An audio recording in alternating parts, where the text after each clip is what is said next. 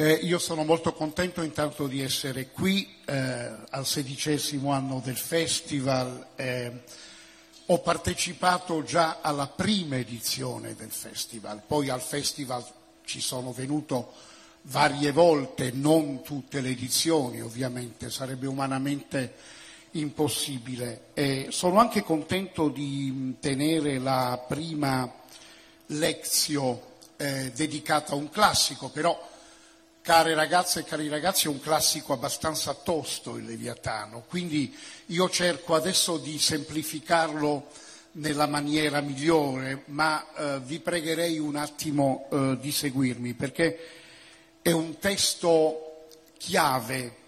Per la prima volta, la prima volta noi abbiamo una uh, formulazione della sovranità nel senso moderno della parola, non nel senso tradizionale. E tuttavia, badate bene, Hobbes è un autore eh, radicalmente laico eh, per un verso, ma per l'altro verso molto legato, molto legato, attenzione, alla tradizione teologica. Come molte di voi, molti di voi sanno, siete studenti o studiosi presenti in questo, diciamo, tendone, ebbene la uh, metà del Leviatano, tutta la seconda parte del Leviatano di Hobbes è dedicata a tematiche teologiche, alla discussione con tematiche teologiche. Quindi, eh, anzi direi che la parte veramente nuova del Leviatano rispetto a precedenti opere eh, di Hobbes, gli elements of law, cioè gli elementi eh, del diritto, ma anche il decive, la parte veramente nuova par- sono le parti terze e quarte che riguardano le questioni teologiche.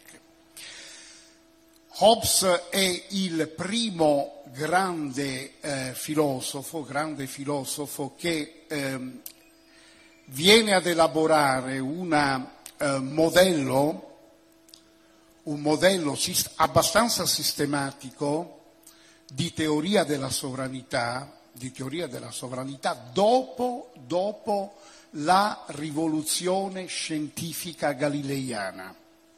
Esattamente come Descartes, come Cartesio, è il primo grande metafisico che costruisce un sistema, un sistema dopo la rivoluzione scientifica di Galileo.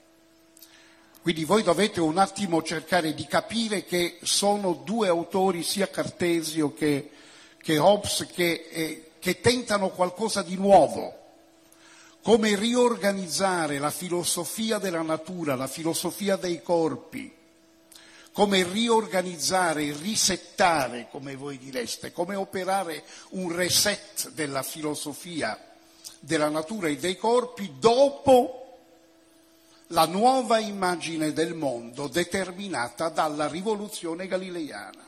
Questo è il dato fondamentale. Dopo, guardate bene, dove c'è una, eh, una cosa importante, certo voi sapete benissimo da, dagli studi che avete fatto o, ver, o verrete a saperlo via via della polemica che c'è anche tra Hobbes e Cartesio su tanti aspetti che adesso non sto a trattare perché sarebbe se no una lezione universitaria e non va bene, qui siamo nella sede eh, di un festival, però ecco qui il, il, punto fondamentale è che noi abbiamo a che fare con una svolta, con una vera e propria svolta.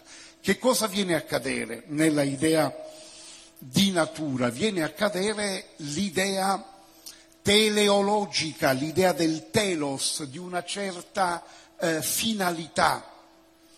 E Hobbes eh, cerca di capire che cosa accade nel mondo politico quando, per esempio, il diritto naturale, il diritto naturale, perché lui parte da una idea della natura in cui, in cui noi abbiamo dei diritti, allora l'idea del diritto naturale che non è più inserito all'interno di un modello finalistico, di una tendenza finalistica, e diventa allora un'altra cosa.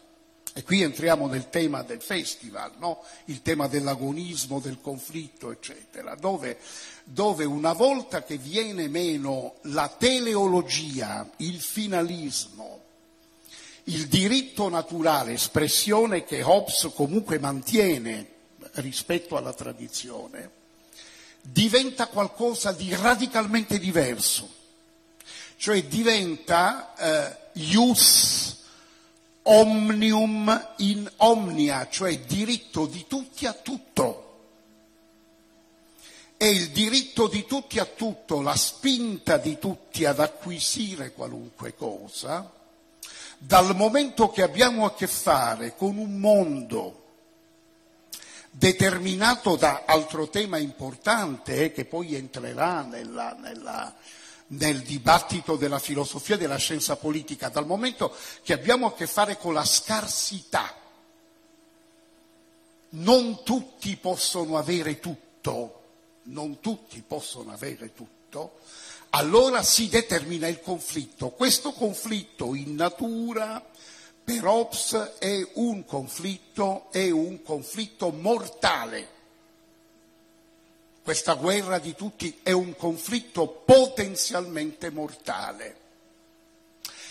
E allora lo scenario obesiano è il seguente, partiamo da questa non, non ipotesi, state attenti, molti manuali dicono un'ipotesi, è un esperimento mentale. Assumiamo come reale assumiamo come qualcosa che si dà di fatto. La situazione estrema, il desiderio illimitato, badate bene, il desiderio illimitato, l'infinità del desiderio che spinge ciascuno di noi, ciascuno di noi a acquisire tutto ciò che è possibile. E qui e qui Hobbes dice, state attenti, non è volgarmente materialistico il discorso, non acquisire ricchezze, beni, anche quello, non acquisire soltanto potere, certo, volontà di potere, desiderio di potere limitato, ma soprattutto anche acquisire gloria, l'infinito desiderio di gloria di primeggiare, questo varrebbe anche molto per, per, gli scrittori, per gli intellettuali, per i filosofi. Ci sono delle pagine bellissime di Hobbes dedicate alla, alla vanagloria, no? La, state attenti, la vanagloria è la peggiore cosa che possa esserci e bisogna in qualche modo anche nella, nel dire le proprie cose, bisogna essere convinti ma al tempo stesso mantenere quell'umiltà che evita la vanagloria, che poi è uno dei fattori di conflitto aberranti. Allora, altro aspetto, rispetto alla tradizione filosofica precedente, e molti hanno detto che il Leviatano è, è una specie di rovescio, inversione della prospettiva delineata da Aristotele nella politica. Guardate bene, la politica di Aristotele è un testo che ha avuto una incidenza molto forte a cavallo, a cavallo fra fine del Medioevo e inizi dell'età moderna. Ha avuto un'influenza enorme anche, anche su un autore come Machiavelli, eccetera. Però la vi è un rovesciamento della prospettiva aristotelica in due sensi, badate bene. Uno, e questo ovviamente sono cose che conoscete ma cerco di metterle in ordine, noi non siamo naturalmente sociali,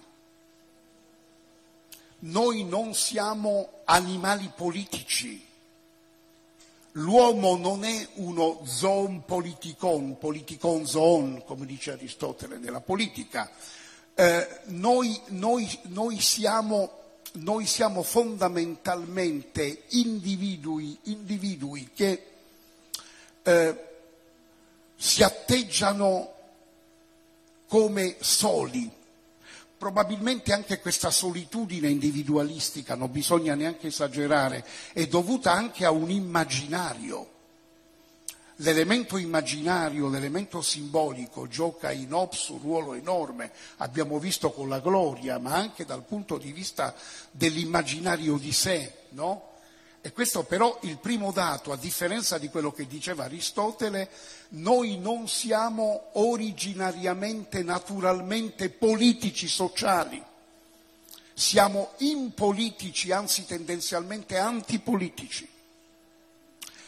E poi in secondo luogo, guardate bene, questo è il dato fondamentale, noi siamo tutti uguali una cosa che spesse volte si dice poco, Aristotele, ehm, appunto, eh, che Hobbes, a differenza di Aristotele, poi eh, pone il problema del potere assoluto, della sovranità assoluta, è vero, però il punto di partenza di Hobbes è un punto di partenza che spesso viene ignorato e che viene già, già fissato nel 1642 nel eh, Decive, ed è l'idea per cui, eh, ma c'è anche in parte negli Elements of Law, che è del 1640, noi siamo uguali. E Hobbes aggiunge una cosa che non dirà neanche Spinoza, così grande autore, considerato anche giustamente un autore innovatore, rivoluzionario, eccetera, e non dirà fino in fondo neanche Rousseau donne e uomini sono uguali in natura, però la conseguenza di questa eguaglianza non è edificante. Tutti gli esseri umani sono uguali in natura e per questo si fanno la guerra. E per questo si fanno la guerra. Nessuno ingaggerebbe un conflitto se non sperasse di prevalere. E nessun uomo, nessun maschio è superiore a una donna, perché una donna può benissimo avere un'abilità, oltre che naturalmente a volte anche una forza fisica, non minore da quella dell'uomo. E quindi in natura, in natura siamo tutti uguali, si dà conflitto, perché non si dà gerarchia, perché non si dà gerarchia. Guardate bene, il problema, problema di Hobbes è quello che viene chiamato dalla sociologia e dalla filosofia politica del Novecento, anche dalla scienza politica del Novecento, del secolo scorso, è stato chiamato il problema dell'ordine. Cioè l'ordine è un problema va posto come un problema, come, come può stare insieme in modo bene ordinato una società. Ebbene, per Hobbes, se vi fosse gerarchia in natura, l'ordine non sarebbe un problema. Voi vedete già la, la linea divisoria rispetto al pensiero tradizionale, al, al, pensiero, al pensiero conservatore o reazionario di destra vi è un, un motivo, un, come si dice, un basso continuo.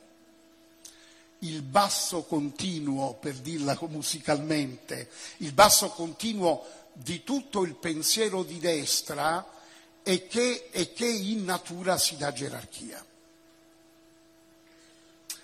e che di conseguenza l'ordine che va ripristinato di volta in volta è quello che segue la gerarchia naturale, gerarchia tra chi è spiritualmente superiore e chi è inferiore, tra chi è razzialmente superiore e chi è razzialmente inferiore e via dicendo. Hobbes è un pensatore moderno, dice no, il punto di partenza, lo start, è l'eguaglianza, siamo tutti uguali donne e uomini. Come si fa allora a costruire l'ordine a partire dall'eguaglianza per evitare però il conflitto endemico che c'è, il conflitto endemico che è determinato proprio dall'eguaglianza e, e, dalla, e dal desiderio infinito che attraversa eh, gli esseri umani. 1651, ricordava prima eh, il dottor Poli, 1651, siamo una fase cruciale della modernità. Nel 1648 abbiamo avuto la pace di Westfalia in Europa, che poneva fine alla guerra dei trent'anni. Nel 1651 abbiamo il Navigation Act, l'atto di navigazione in cui l'Inghilterra ripropone, siamo, siamo naturalmente eh, nella fase che è ancora, è ancora, segnata dalla rivoluzione di Cromwell, no? E l'Inghilterra pone, pone la sua linea, che è la linea, badate bene, di una supremazia attraverso i mari. E Hobbes eh, riflette su una cosa che lui aveva già intuito a partire dal 1640, quando fuggì in esilio in Francia, che stava per succedere una cosa terribile in Inghilterra, che stava per accadere quella cosa terribile che una guerra civile Badate bene? Quindi un conflitto, un conflitto mortale a sfondo insieme, a sfondo insieme politico e religioso. Io direi che è importante rileggere il Leviatano perché il mondo da cui Leviatano nasce è un mondo molto simile al nostro. Anche noi viviamo un'epoca di conflitti che hanno un doppio, una doppia valenza politica e religiosa al tempo stesso, su uno scenario molto più ampio. E Hobbes si colloca all'interno di questo presente. Lui dice a un certo punto una cosa molto il Leviatano è un libro occasionato dai disordini del tempo presente. Il Leviatano è una specie di monade che schizza dal grande progetto che Hobbes aveva di un sistema filosofico articolato in eh, tre parti. Il corpo, l'uomo e il cittadino, la civitas, lo Stato. Il de corpore de homine decide. Già Hobbes fa una strana operazione nel 1642 pubblica prima il decive, che era l'ultima parte del cittadino. Doveva essere pubblicato per ultimo, inverte l'ordine di pubblicazione. Poi pubblica il De Corpore, poi pubblica il De Homine, ma dopo però 1655 il De Corpore e il 1658 il De Homine. E il Leviatano perché lo pubblica? Visto che aveva pubblicato gli Elements of Law nel 1640, 1642 Decive, perché pubblica il Leviatano? Perché vuole intervenire nel momento presente. C'è Cromwell al potere.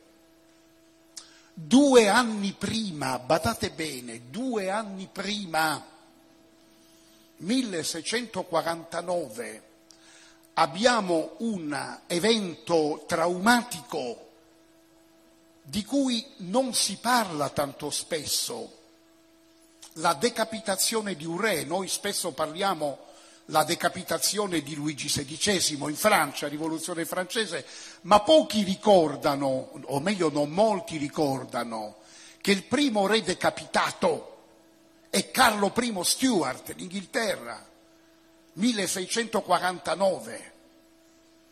Hobbes scrive il Leviatano, badate bene, e, e, e, lo scrive, e lo scrive avendo alle spalle la scena del re decapitato. Eppure è una costruzione teorica della sovranità. Guardate bene, allora che sovranità è quella che viene dopo il re decapitato? È la sovranità moderna. Cioè la sovranità moderna nasce dalla scena del re decapitato. Lui prevedeva quest'esito già nel 1642, quando scrive Decide. la sovranità del re legata alla tradizione dinastica è finita.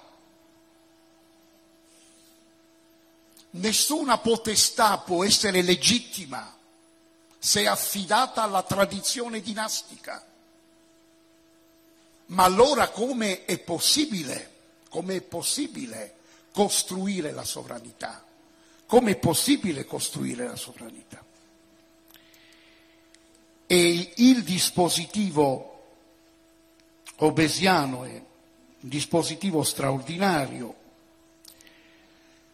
e cioè è quello della, di un patto. La sovranità è legittima se nasce da un patto, da un patto, covenant. E ma in che consiste questo patto? Abbiamo visto che gli esseri umani, tutti donne e uomini uguali, hanno un diritto naturale a perseguire tutto. Ricchezza, potere, gloria, beni materiali e beni simbolici, beni materiali e beni simbolici, tutto come porre fine alla guerra di tutti contro tutti, la famosa formula plautina homo homini lupus da Plauto, una formula che oggi, senza essere necessariamente dei fondamentalisti animalisti, appare offensiva per il lupo, perché, perché eh, noi esseri umani Oh, badate bene, questo è un dato, un dato molto importante, questo Hobbes lo sapeva, eh? riflettete su una cosa, la specie umana è l'unica specie di mammiferi, lasciamo stare, la, la, gli etologi come Butul che hanno scritto libri sulla guerra delle formiche, degli insetti, eccetera.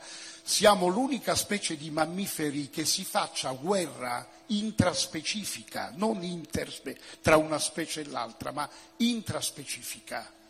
Anche guerre di annientamento, guerre di annientamento intraspecifiche. Attenzione. Questo Hobbes lo percepiva, quindi sapeva benissimo che l'homo homini lupus era, era una metafora in qualche modo ehm, sì, eh, fuori luogo, inadeguata, era semplicemente un modo di evocare, di evocare la, la, il sintagma plautino, no? quella, quella, quella, frase di Plauto, ma eh, in, realtà, in realtà il problema fondamentale che Hobbes vuole sottolineare è che vi è è che vi è un desiderio illimitato che determina questa guerra di tutti contro tutti endemica, cioè, come vi dicevo, esiste, esiste la, eh, la possibilità anche di indicare degli eventi storici molto simili a tutto ciò. Uno, gli indiani d'America, lui dice, poi vedremo questa cosa degli indiani d'America il nuovo mondo, che è una... E l'altro aspetto fondamentale, oltre agli indiani d'America, l'altro aspetto fondamentale è la guerra civile. Alcuni interpreti inglesi, Macpherson, cioè molto molto noto, che hanno avuto tanti anni fa anche molto successo, eccetera, hanno, hanno provato a dire lo stato di natura è la, è la, concorrenza di mercato. No, io qui Norberto Bobbio ho avuto molta ragione, ma non soltanto lui, Norberto Bobbio a suo tempo dire no, la scena se volete è la guerra civile, non il mercato concorrenziale, capitalistico concorrenziale che all'epoca di Hobbes eh, neanche c'era. E allora come, come si esce da questo? Si esce attraverso un patto, badate bene, che è diverso, il covenant è diverso, mi dispiace fare queste distinzioni, spero che non complichino il quadro, ma è necessario ogni tanto complicare, anche perché voi sapete il significato di simplex, del termine semplice, simplex, cioè una sola piega, non esiste nulla che non abbia una piega, anche il semplice almeno una piega ce l'ha, no? La semel, semplix, no? Allora eh, c'è però un punto fondamentale, lui usa il termine patto, ogni tanto usa anche il termine contratto, eccetera, però non ha nulla a che fare col contratto della teologia politica medievale. Anche se la teologia politica, come vedremo tra poco, è influente in Hobbes, è molto influente, molto importante per la parte terza e la parte quarta del Leviatano. Qual è la differenza fondamentale? E, e qui, qui, entriamo nel cuore della, della, dell'operazione obesiana, del Leviatano. E nella teologia politica, nella teologia politica medievale cristiana, noi abbiamo due soggetti già precostituiti, il principe cristiano e il popolo cristiano, che fanno un contratto bilaterale cioè il, il, principe, il principe, si impegna a, a governare da buon sovrano cristiano, secondo giustizia. Il popolo si impegna a non essere sedizioso nei confronti. Entrambi possono rompere il contratto, il principe se il popolo è sedizioso e naturalmente il popolo se il, eh, il principe non opera più secondo giustizia. Il contratto obesiano non è bilaterale, è una, è una destituzione del, del ius in omnia, del diritto a tutti. Badate bene, non il popolo, dice Hobbes, quando si giunge al patto, quando ci si riunisce per operare il patto, non esiste né il sovrano né il popolo. Cioè non c'è, non c'è il re, non c'è il popolo. Il re il popolo, il re e il popolo si formano, si formano dopo il patto, sono dei soggetti che nascono dal patto. E la moltitudine è una moltitudine che, che si riunisce, si raccoglie. E qui c'è questa coppia importante che gioca un ruolo all'inizio dell'età moderna, moltitudine, popolo. Hobbes dice subito, il popolo non esiste come realtà effettuale. Il popolo è una costruzione è un prodotto artificiale, esattamente come lo è il sovrano. Il leviatano è un artificio, è un prodotto del patto, infatti viene chiamato no? eh, eh, macchina macchinarum, macchina di macchine, deus mortalis, un, deo, un dio mortale, un dio che è in qualche modo è frutto, frutto di, una, eh, eh, di, una, eh, di, una, produzione, viene prodotto, è una sorta di, eh, di fixio. E badate bene, sia il sovrano che il popolo sono persone ficte. Questa espressione persona ficta, badate bene, è un'espressione molto importante perché dà luogo a uno scenario obesiano, il tema della maschera, la persona come maschera. E dice Hobbes, nel Leviatano il sovrano non è necessariamente, anche questo è un punto importante, sovrano non è necessariamente un individuo singolo, un monarca, anche se lui naturalmente preferiva il monarca. Il sovrano, il sovrano può essere anche un'assemblea, un Parlamento. Importante, importante è che il potere non venga diviso che il potere non venga diviso, non venga... E, e, qui c'è questo tema che poi della sovranità moderna in senso besiano che arriva fino al Novecento. Max Weber usa una formula, un sintagma divenuto celebre tra i sociologi, no? monopolio della violenza legittima. Ciò che caratterizza la sovranità moderna, la sovranità dello Stato moderno, eh, è il monopolio della violenza legittima.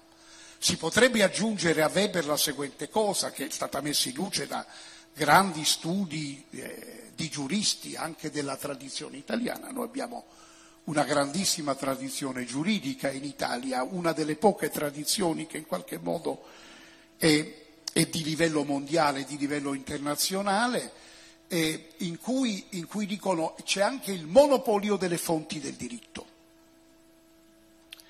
cioè il sovrano, la, la sovranità detiene anche il monopolio delle fonti del diritto, la gerarchia delle fonti. Non si dà diritto valido se non quello che viene emesso, decretato, firmato dal sovrano, dal leviatano, guardate bene. Il che significa per Hobbes, significava per Hobbes una cosa molto, molto, molto importante, significava una rottura e qui non sto a, a citarvi testi di Hobbes usciti postumi, eccetera, ma anche, anche testi su Hobbes, c'è una letteratura sconfinata, ma cerco di sintetizzarla in maniera, ehm, appunto, spero e penso eh, in maniera congrua e, e fedele, cioè la, la rottura con la tradizione inglese di common law, del diritto comune dove il diritto, dove il diritto è qualcosa che nasce, che nasce dalla, dalla, consuetudine, dalla tradizione, dalla tradizione associativa. Da, lui entra in polemica con tutti quanti la, quelli di common law, con tutti quanti i giuristi di common law. Si potrebbe dire paradossalmente la fortuna di Hobbes fino alla fine dell'Ottocento, fino ai primi del Novecento, è stata una fortuna molto più, molto più rilevante del continente europeo di quanto non sia stata invece, non sia stata nella sua patria, in Inghilterra. Perché? Perché Hobbes in qualche modo è divenuto il, la, la, il capostipite della grande tradizione del positivismo giuridico. Ma vengo, vengo rapidamente in, eh, in, sette, in dieci minuti alla, al clou del discorso sulla sovranità obesiana e, e poi anche alla, al perché, a mio avviso, alla motivazione del perché il modello obesiano non è in grado di dar conto oggi delle nuove dimensioni del conflitto. E perché io mi muovo dopo il Leviatano. Intendiamoci, dopo il Leviatano non vuol dire come fanno, come fanno i eh, teorici postmoderni oltre il Leviatano. Dopo significa che il Leviatano dobbiamo averlo alle spalle, e cioè che non, non possiamo fare a meno di alcune conquiste del Leviatano. Stiamo attenti, in particolare dalla conquista dell'eguaglianza e poi anche tra poco vengo alla seconda conquista che è fondamentale, senza la quale non si può parlare oggi in maniera seria di, di, una, di un Commonwealth. Guardate bene, um, Hobbes, um, anche se dice Commonwealth or State, pure Stato, or Latin civitas, o in latino civitas, se li mette come sinonimi, usa pochissimo nel Leviatano poi il termine Stato e usa sempre Commonwealth, che vuol dire la ricchezza, il bene comune. il bene comune, bene pubblico inteso come bene comune, commonwealth. E, e continua un po' a insistere su questo punto e qui andiamo all'altra novità. Il sovrano che è l'effetto, è l'effetto della alienazione di tutti i diritti che abbiamo in natura, perché questo è, è, una, è la moltitudine degli individui decide di alienare a un terzo come, è come un contratto a favore di terzi, di alienare a un terzo tutti i diritti che ha in natura, l'intero ius in omnia.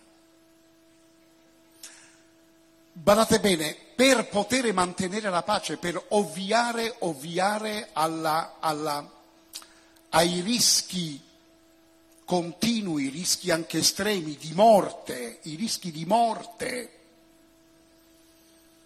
della, del conflitto endemico che si dà nello stato di natura. Badate bene, il sovrano singolo o Parlamento o Assemblea è la stessa cosa per Hobbes. Il sovrano che viene fuori da questo patto è un sovrano, è un sovrano qualche, che per un verso è, ha un potere assoluto, legibus solutus, per altro verso però ha una potenza che non sarebbe nulla senza le potenze degli individui che hanno delegato, che hanno delegato al sovrano l'esercizio del potere.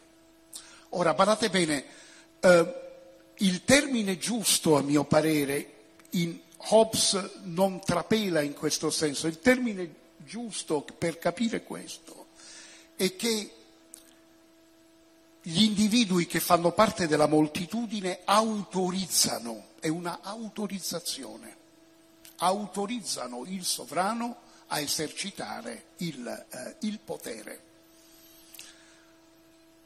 a patto, di, a patto, di, mantenere la pace, di mantenere fino in fondo la pace, di, di operare la conservazione della vita. Com'è che allora qui si pone naturalmente un problema di ordine, come si dice, epistemologico.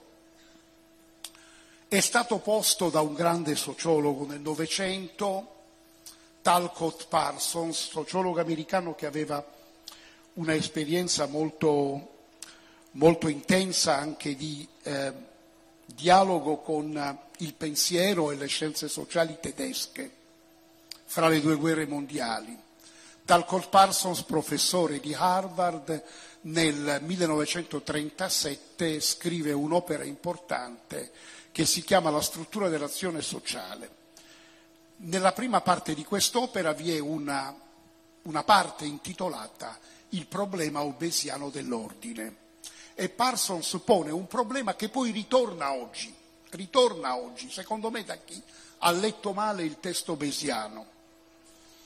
Cioè i testi vanno letti, non, sì, vanno letti più volte, ma soprattutto vanno letti bene e con gli strumenti, con gli strumenti giusti, altrimenti strumenti ermeneutici giusti. Allora, il problema di Parsons è questo, ma come diavolo fanno? Individui, individui che in natura per natura sono, sono trascinati dall'acquisizione egoistica di ricchezza, potenza e gloria. Come fanno improvvisamente a, a mettersi insieme e a decidere basta? Come fanno? C'è un salto, un salto di razionalità, e naturalmente il salto di razionalità è tra diritto naturale e leggi di natura. Le leggi di natura sono quelle che prescrivono una serie di cose. Dobbiamo conservare la nostra vita e poi anche dobbiamo dobbiamo in qualche modo rispettare i patti, perché se noi eh, stipuliamo un patto e poi, e poi lo violiamo, si determina una reazione a catena che ci riporta nello stato di natura. No? Questo è un po' il discorso che diamo. Sì, ma come si fa a passare da uno all'altro, dalla, dalla dire, pulsionalità originaria dello stato di natura alla razionalità, al calcolo razionale, alla responsabilità, al senso di responsabilità delle leggi, delle leggi di natura e quindi dei, delle prescrizioni delle leggi di natura. Come si fa a passare una cosa all'altra? Dice Parsons. È come se noi avessimo un doppio cervello.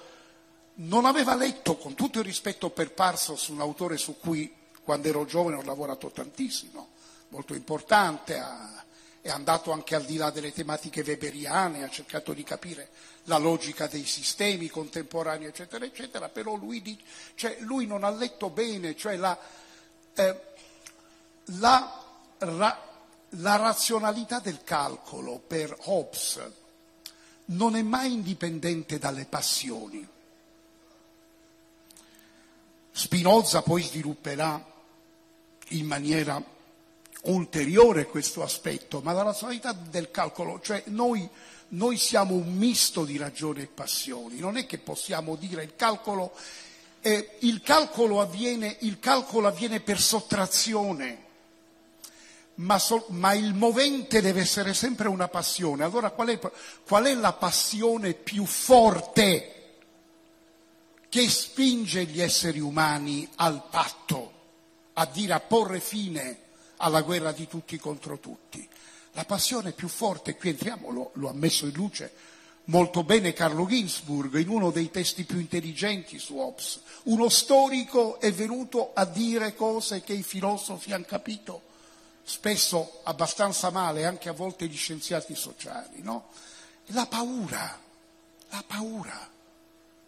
La passione più forte di tutti è la paura e qui naturalmente noi abbiamo un altro problema, un altro problema, cioè la, la, tra, eh, tra, Machiavelli e Hobbes in quel, eh, quel lasso di tempo e oltre un secolo abbiamo un cambiamento radicale antropologico che è determinato dalle guerre di religione è determinato dall'emergere del tema, del tema della paura. In Machiavelli la paura gioca un ruolo molto secondario, come gioca un ruolo anche molto secondario la distinzione tra la sfera intima privata e la sfera pubblica. Gli uomini di Machiavelli sono o coraggiosi in pubblico e in privato o codardi in pubblico e in privato, non c'è distinzione o hanno la virtù o non ce l'hanno.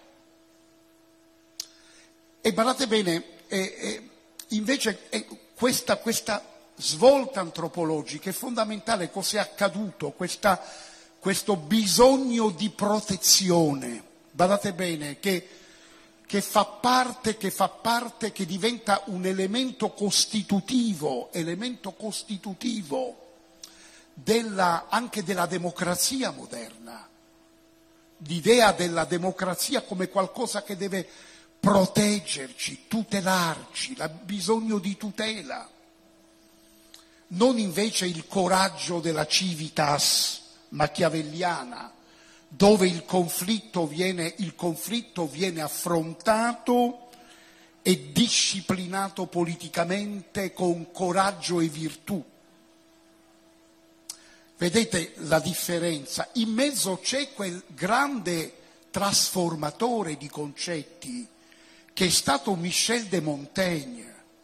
I saggi di Montaigne che lui, che lui conosceva attraverso il, eh, pastore, il pastore anglicano Parchas, con, che che scrive un libro in cui gli mette in mente sia il tema del costume, la tematica di Montaigne del costume, sia lo mette in rapporto con la tematica degli indiani d'America. Parchas stava nello stesso collegio, si potrebbe chiamare una specie di collegio scientifico della Virginia Company, che era di proprietà della famiglia Cavendish, la famiglia che, che in qualche modo proteggeva Hobbes. Lui, lui, fa il primo viaggio in Europa come, eh, come, come, traveling, come traveling tutor, come traveling tutor del rampollo di Cavendish e poi fa altri viaggi, come sapete, incontra, incontra, Galileo a Firenze, tutte queste cose qui che potete leggere su tanti libri, eccetera, che non vi ripeto. No? E, e allora è qui il punto fondamentale, la, la, è, è, qui, è, qui, affiora il vero nodo. Il, il sovrano non c'entra nulla con il padre, nulla a che vedere col patriarca di Filmer, che non a caso polemizza con il Leviatano, equivocando le tesi obesiane.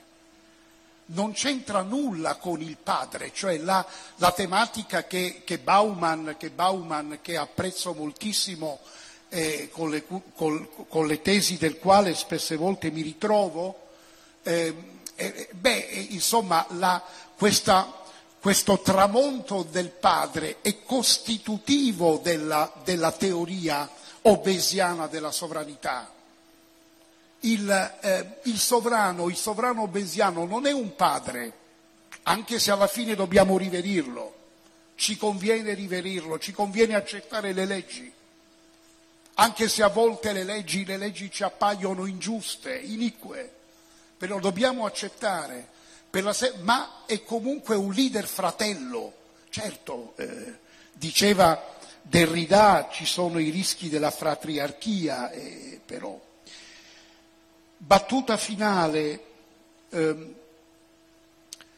la seconda parte sulla quale avrei voluto soffermarmi di più, ma il, il tempo, il tempo è, è, tiranno, la seconda parte, meglio la, la parte terza e la parte quarta del Leviatano, di uno Stato cristiano e del regno delle tenebre, è importante perché viene fuori qui, soprattutto attraverso la polemica con Roberto Bellarmino, il cardinale Bellarmino che aveva infilzato, infilzato vari, vari grandi della prima modernità che precedevano Hobbes, prima Giordano Bruno, poi Campanella che, che se la cava fingendosi pazzo, poi Galileo che è costretto alla biura, come sapete, e poi, poi ognuno, io ho molto rispetto come Hobbes per, per, per, per i credenti, però a volte, a volte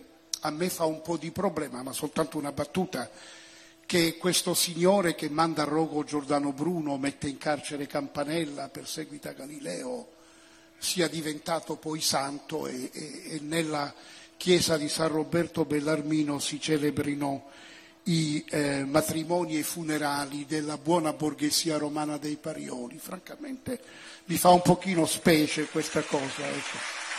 Questo, ma semplicemente dico, era un, uomo, era un uomo di grande cultura, un uomo di grande cultura, di grande erudizione, ma eh, non era proprio indispensabile farlo santo. Ecco, allora, e, e, lui, e lui attacca, attacca, attacca, soprattutto la tesi di Bellarmino della potestas indirecta. Bellarmino diceva non soltanto il, la Chiesa di Roma ha diritto a un potere temporale al suo interno, ma la Chiesa di Roma ha anche diritto ad esercitare una potestà indiretta, una potestà indiretta sui territori che sono governati da principi cristiani. Il tema, a lui naturalmente lui nega entrambe le cose e il modello del Leviatano, qui ci sarebbe da, da dire molte cose sul frontespizio, sulla sulla differenza tra il, tra il frontespizio disegnato forse da Abraham Boss, eh, forse non è di, detto dal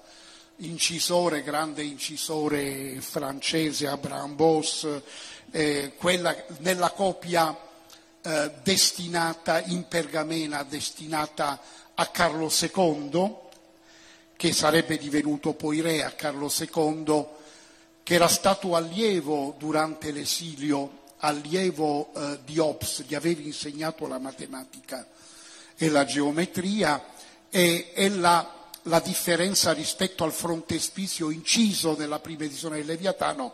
Come, come voi sapete, il Leviatano, a parte la testa, a parte l'immagine del volto, che guardate caso nella, nella, nella pergamena, nell'edizione in pergamena, somiglia molto a Carlo II, mentre nella edizione incisa stampa sono andato un po' a confrontarmi i ritratti, somiglia moltissimo a Cromwell, a Cromwell, quindi metteva le mani avanti in qualche modo, e gli omini, gli omini che compongono, che compongono eh, il corpo del Leviatano, il busto, eh, non arrivano mai alla testa, perché la testa significa la mente, cioè l'anima del Leviatano, che è la sovranità, Ebbene, eh, dico, gli omini nella incisione a stampa del frontespizio a stampa sono, cioè, si vedono di spalle perché guardano, guardano la testa del sovrano.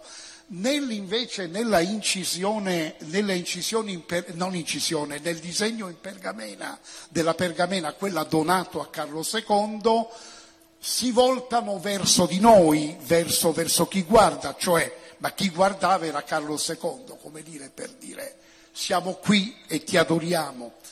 E quindi come vedete questa ambivalenza, questa ambivalenza tra, tra, i due frontespizi è molto interessante, anche questa è stata analizzata magistralmente eh, da Carlo Ginzburg nel volume eh, Paura, Reverenza, Terrore, eccetera, eccetera. Ma comunque sia, andiamo al punto fondamentale, la, la idea, la idea che ha, che ha, che ha Hobbes è, è, quella di un, di, un potere, di un, potere, sovrano secolare che eh, in qualche modo domina, domina anche, domina anche la, eh, l'autorità ecclesiastica. Se vedete il Leviatano tiene eh, eh con la mano destra la spada, con la sinistra il pastorale, con la sinistra il pastorale.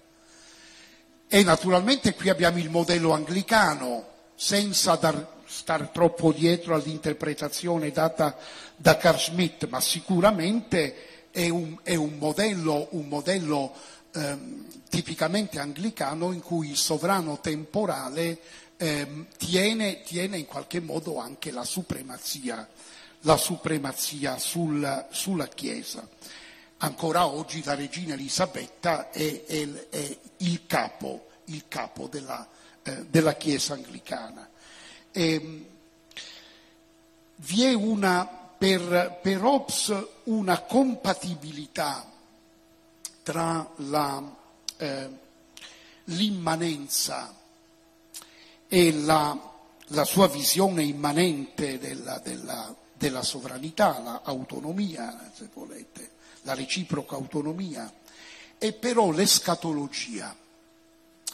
La, la, eh, le parti 3 e 4 del Leviatano hanno una dimensione scatologica, ma non nel senso del potere che frena del, del catechon del caro, del caro amico Massimo Cacciari, teorizzato del potere che frena, e neanche nel senso che il potere sovrano accompagna, accompagna il viaggio dell'umanità. No, il potere sovrano deve garantire la pace e garantendo la pace e l'ordine, garantendo la pace e l'ordine, in qualche modo deve, deve eh, eh, svolgere la funzione che viene richiesta nel mondo secolare, nel secolo, nel mondo secolarizzato, a un sovrano cristiano. Sovrano, cioè la tesi obesiana nella seconda parte, nella, nella parte 3 e 4 del Leviatano, il mio sovrano è il vero sovrano cristiano il vero sovrano cristiano, cioè vuole, vuole garantire con i mezzi più efficaci eh, la pace. E la visione però all'interno di una prospettiva escatologica. Guardate bene, un giorno arriverà il regno di Dio e lui lo rilegge. Sarebbe lunghissimo andare a vedere la tradizione cabalistica, ermetica e poi anche la teologia, la teologia protestante, cioè il regno di Dio verrà su questa terra. Guardate bene, Hobbes, sostenitore e sostenitore de, de, della tesi per cui l'anima non esiste, è un pregiudizio della filosofia greca entrato dentro, dentro le scritture cristiane, uno, è uno, dei fattori del regno delle tenebre l'anima, no? quindi non c'è l'inferno, non c'è il purgatorio, non, è, c'è la resurrezione dei corpi quando arriverà il regno di Dio. I dannati moriranno per la seconda volta in modo definitivo e i buoni e buoni in qualche modo risorgeranno nella vita eterna, su questa terra, guardate bene, su questa terra. È una visione molto simile a quella che nel Novecento ha avuto un grande, teolico, eh, un grande teologo protestante invitato al Concilio Vaticano II come Oscar Kuhlmann che scrive Cristo il tempo, Cristo sunt die Zeit. È una posizione molto simile a quella di un grande, un grande studioso della, della, eh, della Bibbia che è scomparso alcuni anni fa, di cui sono stato grande amico Sergio Quinzio, resurrezione, cioè il messaggio cristiano in linea col messaggio ebraico della resurrezione dei morti e Hobbes è in linea esattamente con questo tipo di visione. Quando arriverà il regno di Dio si dissolverà il Leviatano, si dissolverà il Leviatano. Fino ad allora il Leviatano sarà sempre, sempre in lotta con Behemoth, in lotta cioè con il mostro della guerra civile, il mostro della guerra civile. Quali sono i, le riflessioni in qualche modo critiche che possiamo fare, ma le dico proprio telegraficamente. Hobbes non visualizza in questa sua straordinaria eh, riconversione del discorso intorno alla politica, al potere, alla sovranità, non considera le relazioni internazionali, cioè il, il rapporto tra i leviatani, cioè Hobbes esclude tacitamente, ma a volte anche espressamente, la possibilità che i leviatani, diversi stati, addivengano, giungano a un patto, esattamente come gli individui dello stato di natura. Perché i diversi stati non possono determinare fra loro un patto simile a quello degli individui nello stato di natura. Perché non possono alienare una serie di, di poteri che loro hanno per un potere che garantisca la pace a livello mondiale. L'impianto besiano sembra muovere dall'assioma del pluriverso degli Stati e dunque della impossibilità di un leviatano globale.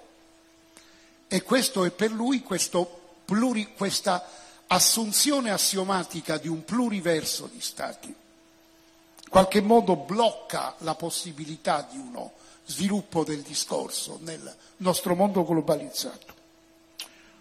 Ultimo, il suo paradigma di razionalità calcolante non è in grado di spiegare non soltanto le forme intrastatali e non soltanto interstatali di conflitto, di conflitto, le forme transterritoriali di conflitto, ma non è in grado di spiegare soprattutto le nuove forme di soggettività che affiorano in quello che io ho avuto modo di chiamare nei miei lavori da molti anni il nuovo conflitto mondo, che sono logiche che sfuggono alla dimensione strategica, al modello strategico dell'autoconservazione. Che ne facciamo quando nel mondo globale attuale abbiamo individui, giovani, ragazzi e ragazze pronti a morire, anzi che vanno a morire pur di fare del male a quelli che ritengono essere i nemici? Come facciamo? Come si fa? Come possono rientrare all'interno di una calcolabilità basata sull'autoconservazione? Sono i problemi che Hobbes ci lascia, ci lascia, che lascia al nostro presente. In ogni caso abbiamo parlato di uno dei più grandi autori della storia del pensiero occidentale e uno è probabilmente con Machiavelli il massimo pensatore della politica dell'età moderna. Vi ringrazio.